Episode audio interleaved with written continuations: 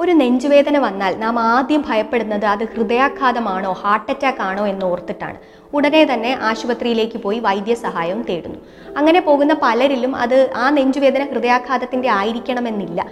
അത് ഒരു പക്ഷേ ഗ്യാസ്ട്രൈറ്റിസിന്റെയോ അല്ലെങ്കിൽ ശ്വാസകോശത്തിന്റെയോ മസിലിന്റെയോ ബോണിന്റെയോ അല്ലെങ്കിൽ സ്ത്രീകളിൽ വരുന്ന മാറിലെ വേദനയോ ആയിരിക്കാം.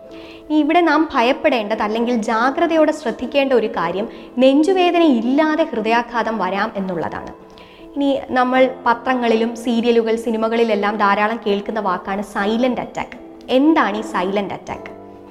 അമേരിക്കൻ ഹാർട്ട് അസോസിയേഷന് രണ്ടായിരത്തി ഇരുപത്തിരണ്ടിലെ സ്റ്റഡി അനുസരിച്ച് ഇരുപത് ശതമാനം അതായത് അഞ്ച് ഹാർട്ട് അറ്റാക്കുകളിൽ ഒരെണ്ണം സൈലന്റ് അറ്റാക്കാണ്.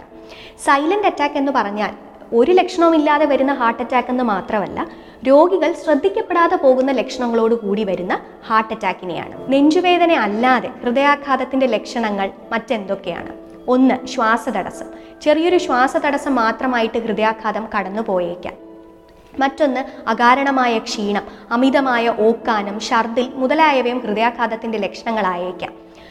പിന്നെ നമ്മൾ പത്രങ്ങളിൽ എപ്പോഴും കേൾക്കുന്ന ഒരു വാർത്തയാണ് കുഴഞ്ഞു വീണ് മരിക്കുക.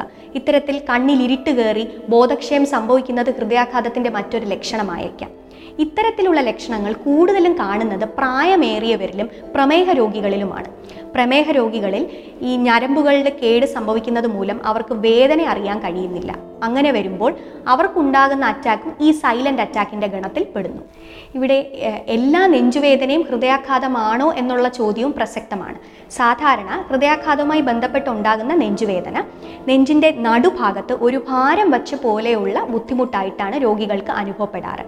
ആ ബുദ്ധിമുട്ട് ഇരു കൈകളിലേക്കും വ്യാപിക്കാം താടി എല്ലിലേക്കോ താഴെ പൊക്കിൾ വരെയും അത്തരത്തിലുള്ള വേദന വ്യാപിച്ചേക്കാം. അതോടൊപ്പം രോഗിക്ക് അമിതമായ ഛർദിലും ഓക്കാനവും ഒരുപാട് വിയർക്കുകയും ഇതിന്റെ ഭാഗമായിട്ട് സംഭവിക്കാം. അപ്പോൾ നെഞ്ചുവേദന പോലെ തന്നെ ഈ പറഞ്ഞ ലക്ഷണങ്ങളും വളരെ ജാഗ്രതയോടെ നോക്കിക്കണ്ട് ആവശ്യാനുസരണം വൈദ്യസഹായം തേടുക.